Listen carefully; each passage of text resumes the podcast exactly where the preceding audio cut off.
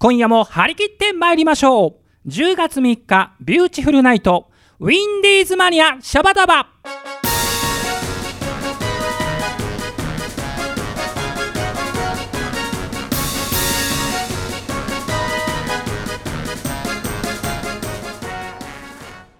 この番組は制作ニューエイジシネマ協力大ゼロ学賞でお届けいたします。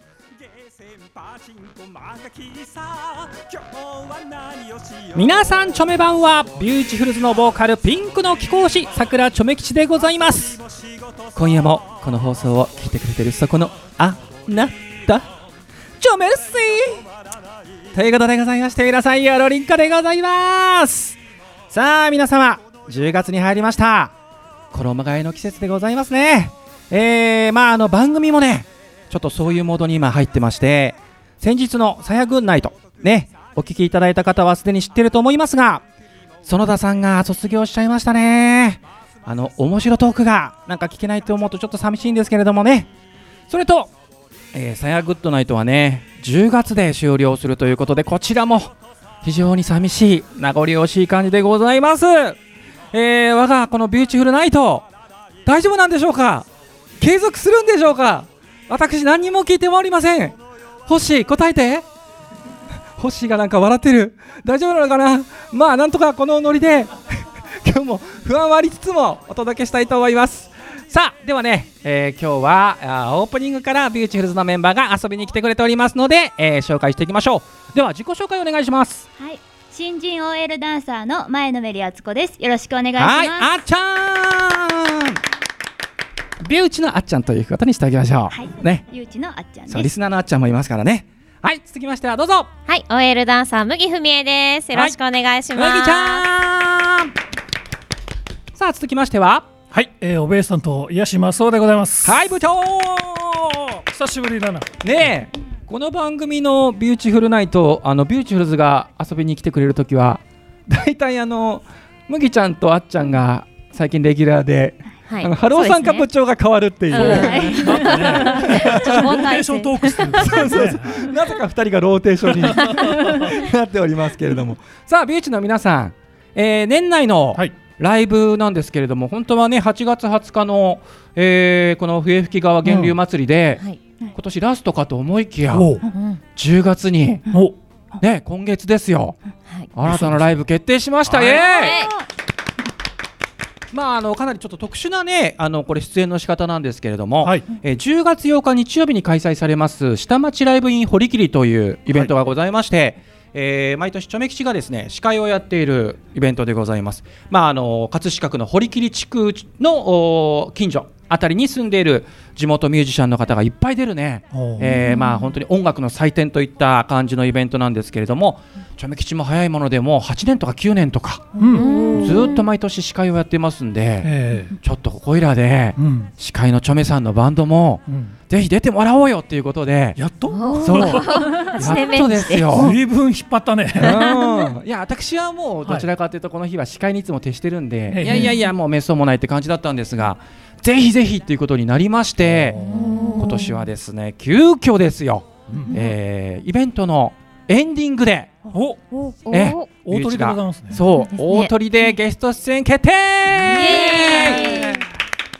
ねえちょっとあのーまあエンディングということであんまりこう長くやりすぎちゃうとうん。だれちゃうんで、まああの本当に曲数は少ないのかもしれませんが、はい、いやー堀切地区の皆様にですねビューチの存在を知ってもらってえー、ビューチの音楽を聴いてもらえるのは部長嬉しいですね。ピンクだけじゃないぞと。そう。イエローもいるんだぞと。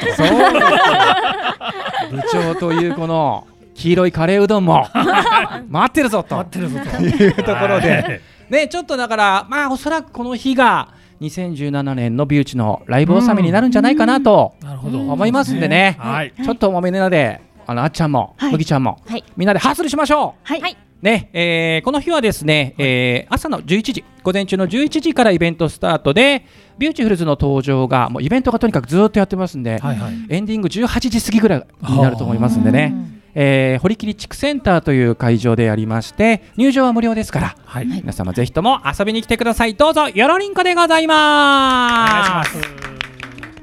じゃあ今日はこのメンバーでお届けしますのでリスナーの皆様もこの番組をどうぞよろりんこでございます。今日もハッスルしましょう。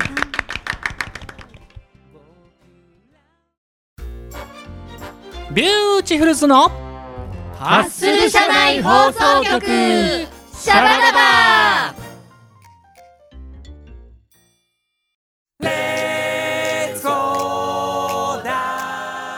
さあ今週のですねビューティフルズのハッスル社内放送局シャバダバはですねまあビューティフルズの8月の活動を振り返ろうということで、はい。えー今日はですね8月20日日曜日にですね、えー山梨県山梨市の、えー西沢渓谷入り口道の駅三富で開催されました第12回笛吹川源流祭りのビューティフルズのライブをみんなで振り返ろうということで、もう麦ちゃんあたりは完全に忘れてますけれども。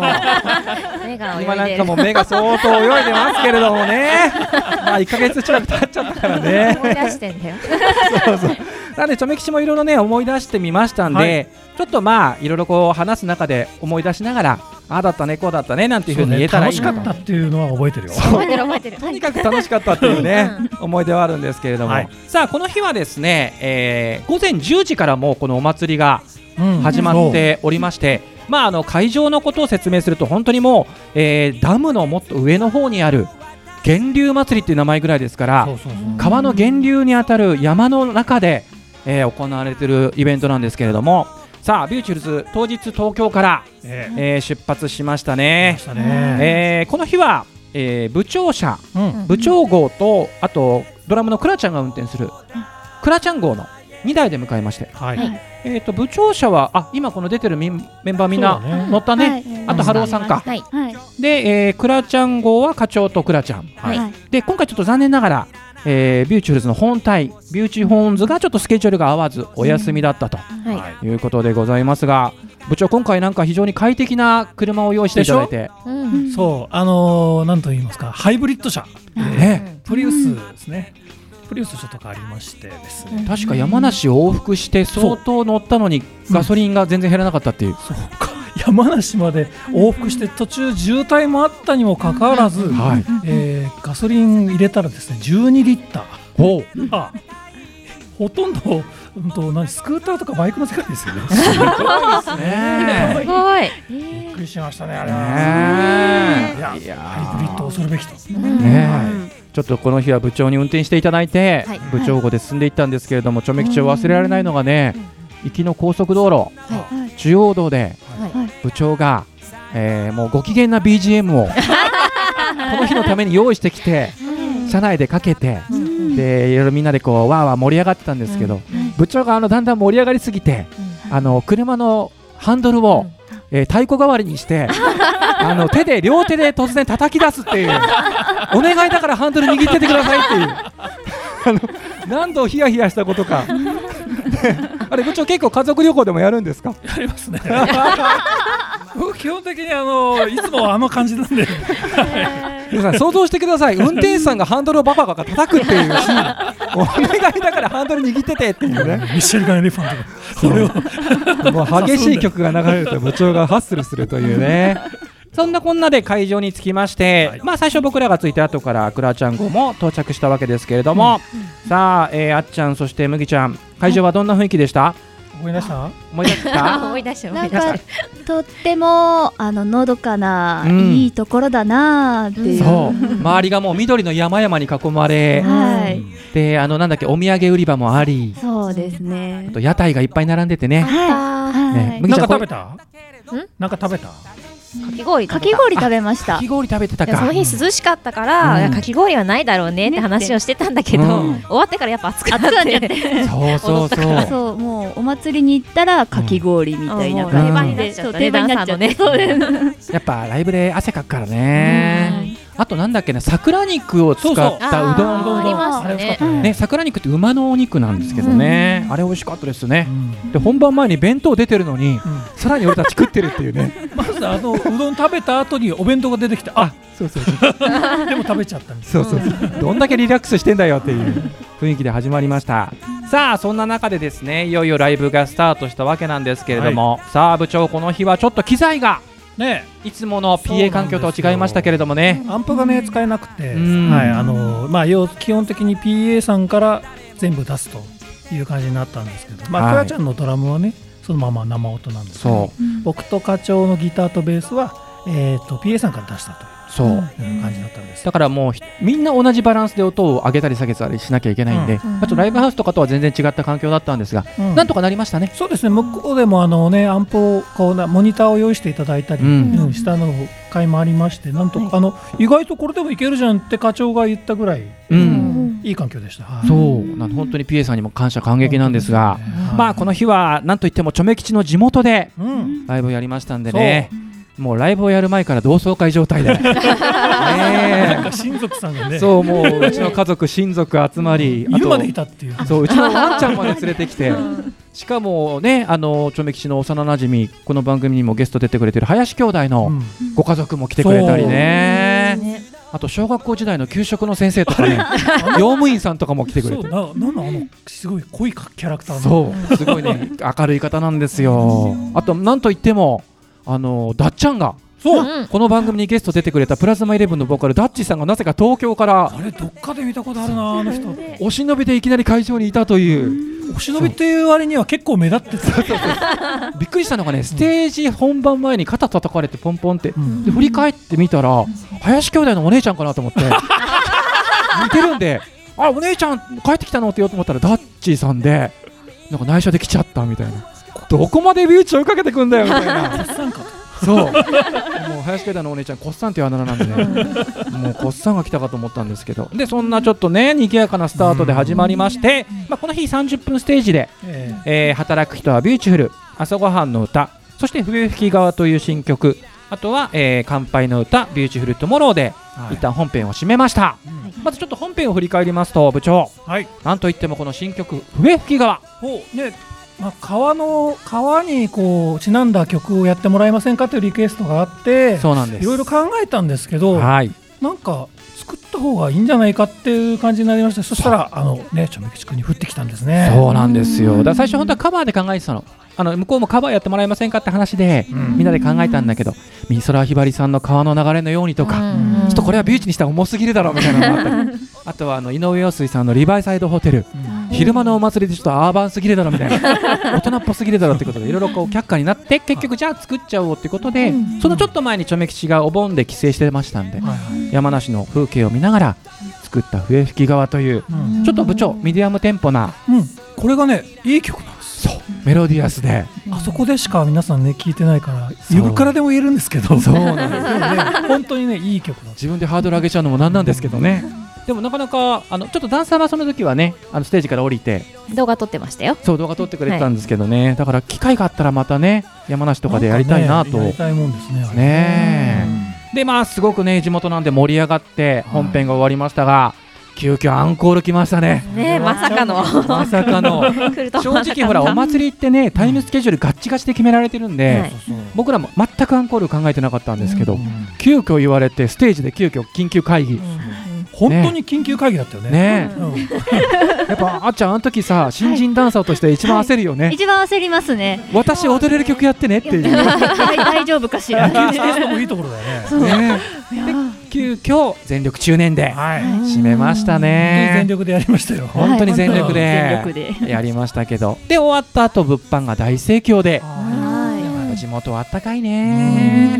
ということで呼んでいただいたね、えー山梨の皆さんと、えーあとは MC の慎太郎さん。はい。とたくさんの方に見に来ていただいて本当にありがとうございましたと。いうことでございますが、えーまあ、終わった後は、ちょっとだけ余談をすると、見に来てくれたダッチーさんと、誘致ご一行で温泉に行きましたね、部長。来ましたね。やっぱもうねつきものですよね。そう、うん。もうビューチのメンバーもこれがもう楽しみで山梨に来てるんで、あの笛えっと違う笛吹川温泉散々行ってるんで、はやぶさ温泉ってところに初めて行ってね、あの露天風呂と内風呂が、なんかねすごくなんとかもういきなり入ったらこううん。野菜とか売ってあってそうそう。地元のね。ね。で温泉入ってご飯食べようってしたらなんかパンを売り始めたパン屋さんが。そうそうそう。ビューチでパンを買い占めてしまって。超ローカルなこうね野菜がいっぱい売ってたりして、あとしそジュースが美味しかったね、うん。そうね。風呂上がりのはいね、はいはい。あとなんかねこんにゃく刺身こんにゃく。そうあったあった。結構ね地元ではね結構食べるんですよ、うん。そうあれ作りたてのものを食べて。うん。いやみんなでこう疲れを癒しましたね。はいでその後に大渋滞に巻き込まれて 帰ってたと。まあそれでもあうんまだマシだったよね。うーん。まあまあでもいい思い出になりましたね。はい。はい。うん。だから次回またビューティフルズフルバンドではい。呼んでもらえる機会が山梨であったらねはい。またこう本体も連れてきたいね。ええ。ねえーそうしないとあの後がうるさいので。そうそう。はい。ぜひお願いいたします。ぜひお願いいたしますということで本日のハッスル社内放送局シャバダバでございました。皆さんありがとうございました。ありがとうございました。ありがとうございました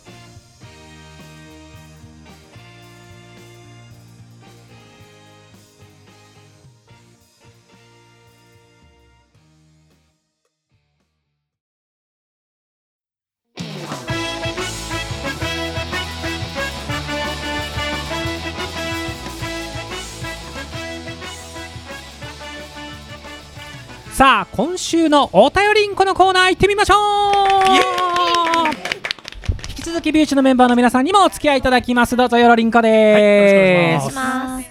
えー今日のテーマはですねおじいちゃんおばあちゃんに教わったことということで、はね、たくさんのお便りが来ておりますので紹介していきましょう、はい。まずはハッスルネーム地図さん、はい。えーおばあちゃんに教わったことですね、はいお餅の揉み方です。えー関東の切り餅文化圏の方はピンとこないかもしれませんが西日本ではつきたて熱々のお餅を手でちぎって一つ一つ丸めて丸餅に仕立てます、うんうんそう。人もお餅も丸にという意味が込められているとか、えーお餅をつくのとちぎるのは大人の仕事。丸めるかっここれを餅を揉むと言います。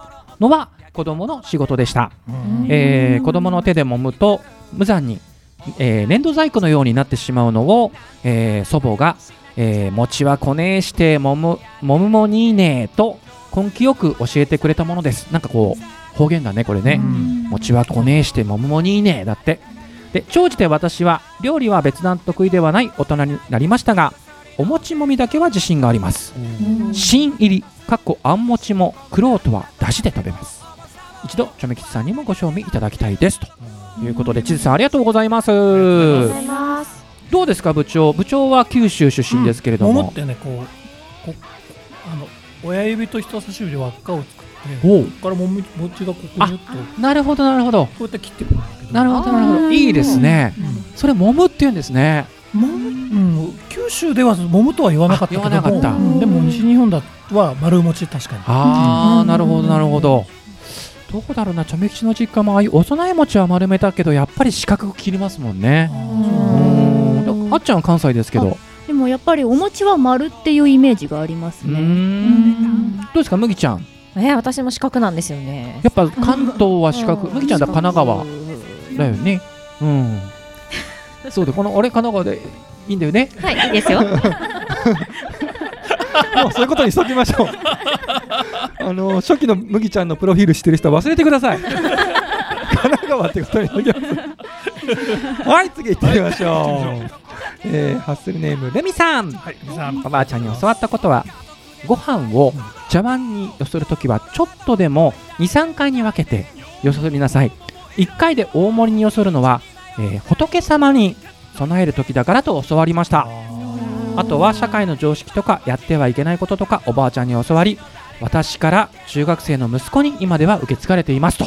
うん。いうことでルミさんありがとうございます。やっぱこういうのあるんだね。そうねやっぱ。そういうあの仏様にお供え物をするときは大盛りで1回で盛るんですって。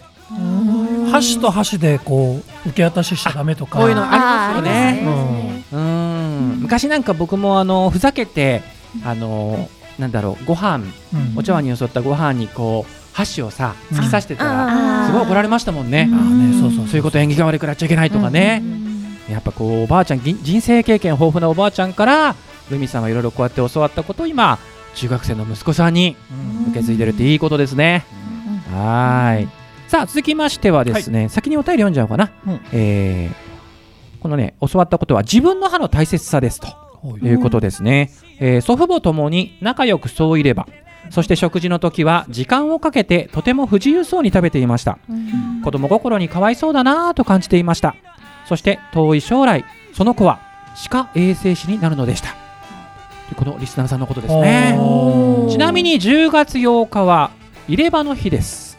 ということですよ。あー。10月とか入れ歯。歯。なるほどねえちょうど我々が下町ライブイン堀切でうん。ライブやってる時は入れ歯の日だそうですよ。なんかアピールしなきゃダメかな。結構あのご年配のお客さんもたくさん見に来てくれるんで。あね。入れ歯の日ですって言おうかな。あのちなみに、えーハッスルネームが一般人も歯が命さんでございました。芸能人は歯が命って昔ありましたけどね。はいその通りだと思います。さあ続いていってみましょう。ハッスルネームマリリンさん、えー両方の祖父母とは一緒に暮らしたことがなく私よりも都会に住んでいたのでいわゆる田舎に行くではなく都会へ遊びに行くでした。虫が取れたりタケノコや山菜が取れるのは自分の家の方なので実家にあげたりしていた記憶があります。なので縁側でおばあちゃんとおやつ食べながらとかの風景に憧れますということですね。なるほど。だからマリーさん逆なんだね。なんかほらイメージってさ、ね。子供の頃夏休みに田舎のおばあちゃん家行くみたいなのがうん。よくあるけど逆なんだ。おじいちゃんおばあちゃんの方が都会に住んでる。へえこういうケースあるんだね。だからやっぱりこういうおばあちゃんと縁側みたいなのはないんだね。都会だからね。うーん。縁側がないんだよね。そう都会はそういうのないでしょうね。やっぱりこう庭付き駐車場付きとかっていうのは都会だと贅沢になってきますから。そうですね。田舎なんかもういっぱいありますけどね。庭の駐車場もね。もう止め放題ですけどね。はい。続いていってみましょう。ハッスルネームあっちゃんリスナーのあっちゃんです、はい。おばあちゃんに教えてもらったこと、それは数字に関することです、えー私がお弁当にかまぼこ3切れ入れようとしているのを見て、うん。見切れば身を身を切るって言うから入れたらあかんと言うんです。あじゃあよ切れだったら要は死やからあかん。そこから6は今度6でなしだからあかん。8切れだとやけくそだからあかん。9切れ入れると苦労だからあかん一旦一体何切れならいいねんかっこ笑いと書いてくれております。だから昔の方はやっぱこういうのはーねねそうそうそう縁起を担ぐね。そう気にしますよね。うん。やっぱそういうのはおばあちゃんらしいエピソードですね。さあ続いていってみましょう、えーハッスルネームなごみさん。えーおばあちゃんに教わったことというか、お知らせというか、うん。えー亡くなったおばあちゃんがニッコニコしながら手を叩いてる、あ手を叩いて喜んでる夢を見てそこから何日かして自分のお腹に赤ちゃんがいることが分かりました。すごい。ねえ。そんなお腹の赤ちゃんももう中学生になりりんこと。ということでほら直美さんの、ね、ね。娘さんよく連れてきてくれますね、ライブとかにもね、ちょっと今なんかすごいね。ちょっと鳥肌立った。ね。鳥が来たら感ね動しました。やっぱそういうことってあるのかね。僕もそうち近いようなことを聞いたことありますよ。あやっぱありますか。ええやっぱおばあちゃんがうんお知らせしてくれたんだよね、きっとね。結構ねあのお墓の中ではうん。おばあちゃんが優位だっていう話を聞いたことある。霊能え霊のちょっと見る方がへえお。墓の中と大体の家はおばあちゃんが頂点なんだ。おじいちゃんじゃないんですね。へえ。じゃあ家庭で強いられて虐げられてたおじいちゃんも墓の中でも おばあちゃんの方が強いみたいな。でもほら昔はね停止関白あそっか停止関白だからか。後ろに散歩下がってみたいなうん感じだったけどでもお墓に入ったらおばあちゃんがトップだっていう話を。へえ。でもなんか不思議とね今こうやっておじいちゃんおばあちゃんに教わったことっていうのをこうやってこううん。紹介してきましたけれども、みんなおばあちゃんに教わったことなんだよね。そうだうん。ねだから不思議とおじいちゃんに教わったことっていうのがうんあんまりないおじいちゃんんだよね。教えてくんないのかな？ねえおじいちゃんなんか教えてよっていうなんかあのち感じですけど。びまる子ちゃんちのさおじいちゃんみたいなイメージになっちゃってるね友蔵さんね。友さんお一緒にろくでもないことをしてしまう お友達みたいな感じでね。さあビューチのメンバーはどうでしょうか？まずじゃあ麦ちゃん、はい、なんかお教わったことありますか？ありますあります。私もおばあちゃんかな。うん。あのご飯粒を残すと目が潰れるってよく言われたんですよ。小さい時に。えー、あなんかそれ言われた気がするな。それはまあ意味は罰が当たるっていう意味なんですけうど。だからねご飯粒は絶対全部食べなさいよっていうまあ戦争時代を生きたねおばあちゃんおじいちゃんおばあちゃんのあれかなっていう。ああでもやっぱ何でももったいない精神でねそうそうそうそう。うんやっぱ大事ですよね、うん部長は何かありますか？そうね僕のねじいちゃんはですねえーっとそのじ実家がある市のですね、うん。市長を長く務めたお。人で、すごい。まあ最終的にあの表彰までされたらしいんですけど、うん。えーまあ、そういうところはねあの身近にいたっていうんで、まあ、僕としては教えてもらったっていうよりは目標です。あー。かっこいい。だからじいちゃん、まあ、僕がもうねちっちゃい頃はもう引退してて、うん。なんか好き放題、なんか遊んでるじいちゃんみたいなあイメージやったんだけど。遊び人な感じのイメージなんですそうそうそう。けどでも、まあ、昔現役の頃はそう。で葬式の時に、うん。あまりにもその大きな葬式だったんでびっくりした。実はこんなにすごい人だったんだってすごいうい人参拝あーなんていうの参列の人来ててそうびっくりした。よくほらあの息子はねお父さんの背中を見てお父さんを超えてやるっていうのがある意味目標っていうけど部長の場合おじいちゃんなんだね。やっぱそれもまたすごいことですよね。だ地元の名士だったってことですよ。おじいちゃんも持ち上げてみました。いいですね。あっちゃんどうでしょあ私もあのおばあちゃん、うん。お父さんの方のおばあちゃんがちょっと今年の3月で亡くなっちゃったんですけうど、はいはいはい。そのおばあちゃんがすごくあの亡くなる直前まですごく元気だったみたいなんですね。ねだから私もそんなおばあちゃんになりたいなっていうのを教えてもらいましたじゃあそのもういつまでも元気で若々しいはい。おばあちゃんでいたいなと。何でも一人でしっかりできるおばあちゃんになりたいなって思思いました。いやでもやっぱりこう年取った時にねこう息子とか孫にこう世話になりたくないっていうのはみんな言うじゃないですか。いつまでも元気でいたいって大事だね。チョメ吉はですねまあちょっと本当はおばあちゃんのネタを言おうと思ったんですけどあまりにもおばあちゃんネタが多すぎたんでチョメ吉もなんとかおじいちゃんネタでい。きたいと思うんですけど、昔あのうちずっと農家やってまして、あのおじいちゃん結構馬とかね牛を飼ってたそうなんですよ、うん、でも馬とかにも乗ってたぐらいの。でこれ子供の時ってちょっとこうなんだろうあんまりこう虫いじめちゃったり動物いじめちゃったりとかするじゃない、こう子供ってこう残酷なとこがあるから、そういう時におじいちゃんから昔自分が牛を飼ってた時に、こうやっぱ売りに出さなきゃいけないんだって、でそういう時にもうずっと牛がねもうずっと飼ってもらってたから最後売りに行かれる時に涙を流す。だって。でそれぐらいもう動物にもそういう心がちゃんとあるんだよっていうのをもう子供の頃に教えられてそこからこうなんかもう猫とかねワンちゃんとかをねチョメ吉があのああいうなんていうの？あのボールとか投げたりしないようにね。あのいじめないいじめたりしないようにしましたね。なんか動物にはちゃんと心があるんだよっていうのを教えてもらいましたね。はー。い。ということでちょっとなんとかおじいちゃんを持ち上げました。素晴らしい。ということでございます、お時間が迫ってまいりました。ということで皆さんどうもありがとうございました。ありがとうございました。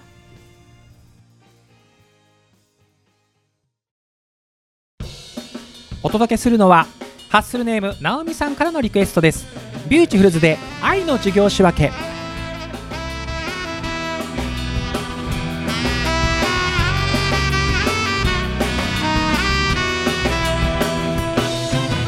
誰も彼も羨むようなホクホクな僕らだったの。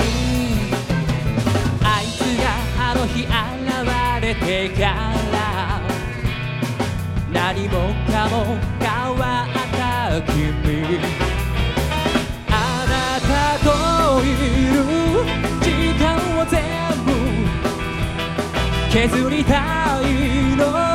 あの人といたいから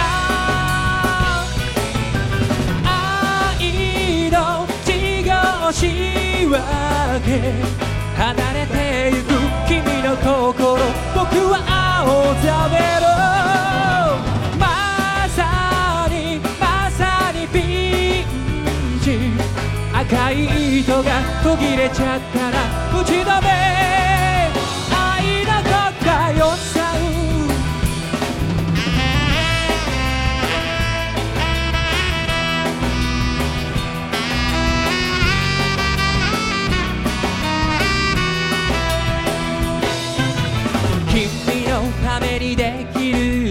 ことをあんなにも説明したのに白いシャツの襟を立てながら冷めた目でつぶやく君私の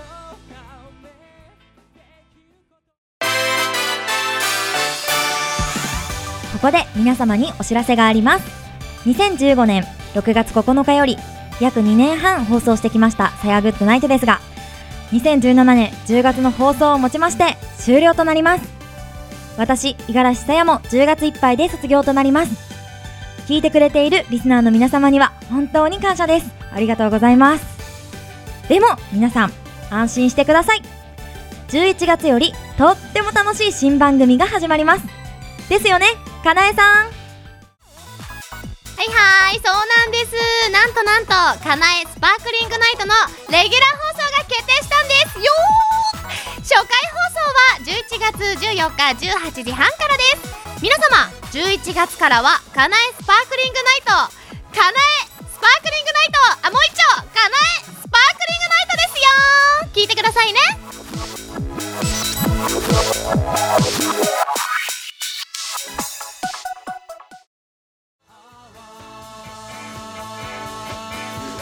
さああっという間にエンディングでございます。いやー今日も楽しかったですね。なんかこうおじいちゃんおばあちゃんに教わったこと。ねこれをみんなで話しましてちょっとちょめきちも心がほっこりいたしましたさあということでですねこの番組は、えーお便りを皆様から募集しております、えーお便りのテーマその1やらかしちゃったことを教えてえーお便りのテーマその2おすすめの漫画教えてということでございます、えーその他普通のお便りなども公式サイトのメールフォームよりお待ちしております。また私さくらちょめ吉のツイッター通称ちょめッターのリプライやダイレクトメッセージでも受付しておりますので皆様どうぞよろりんこでございます。さてさて来週のウィンディーズマニアシャバダバは五十嵐さやさんが担当するさやグッナイということでえー10月10日18時半より放送いたします。皆さんお楽しみに。ということで本日のお相手は私さくらちょめ吉でございました。皆さん次回までごきげんよう。バイナリンコ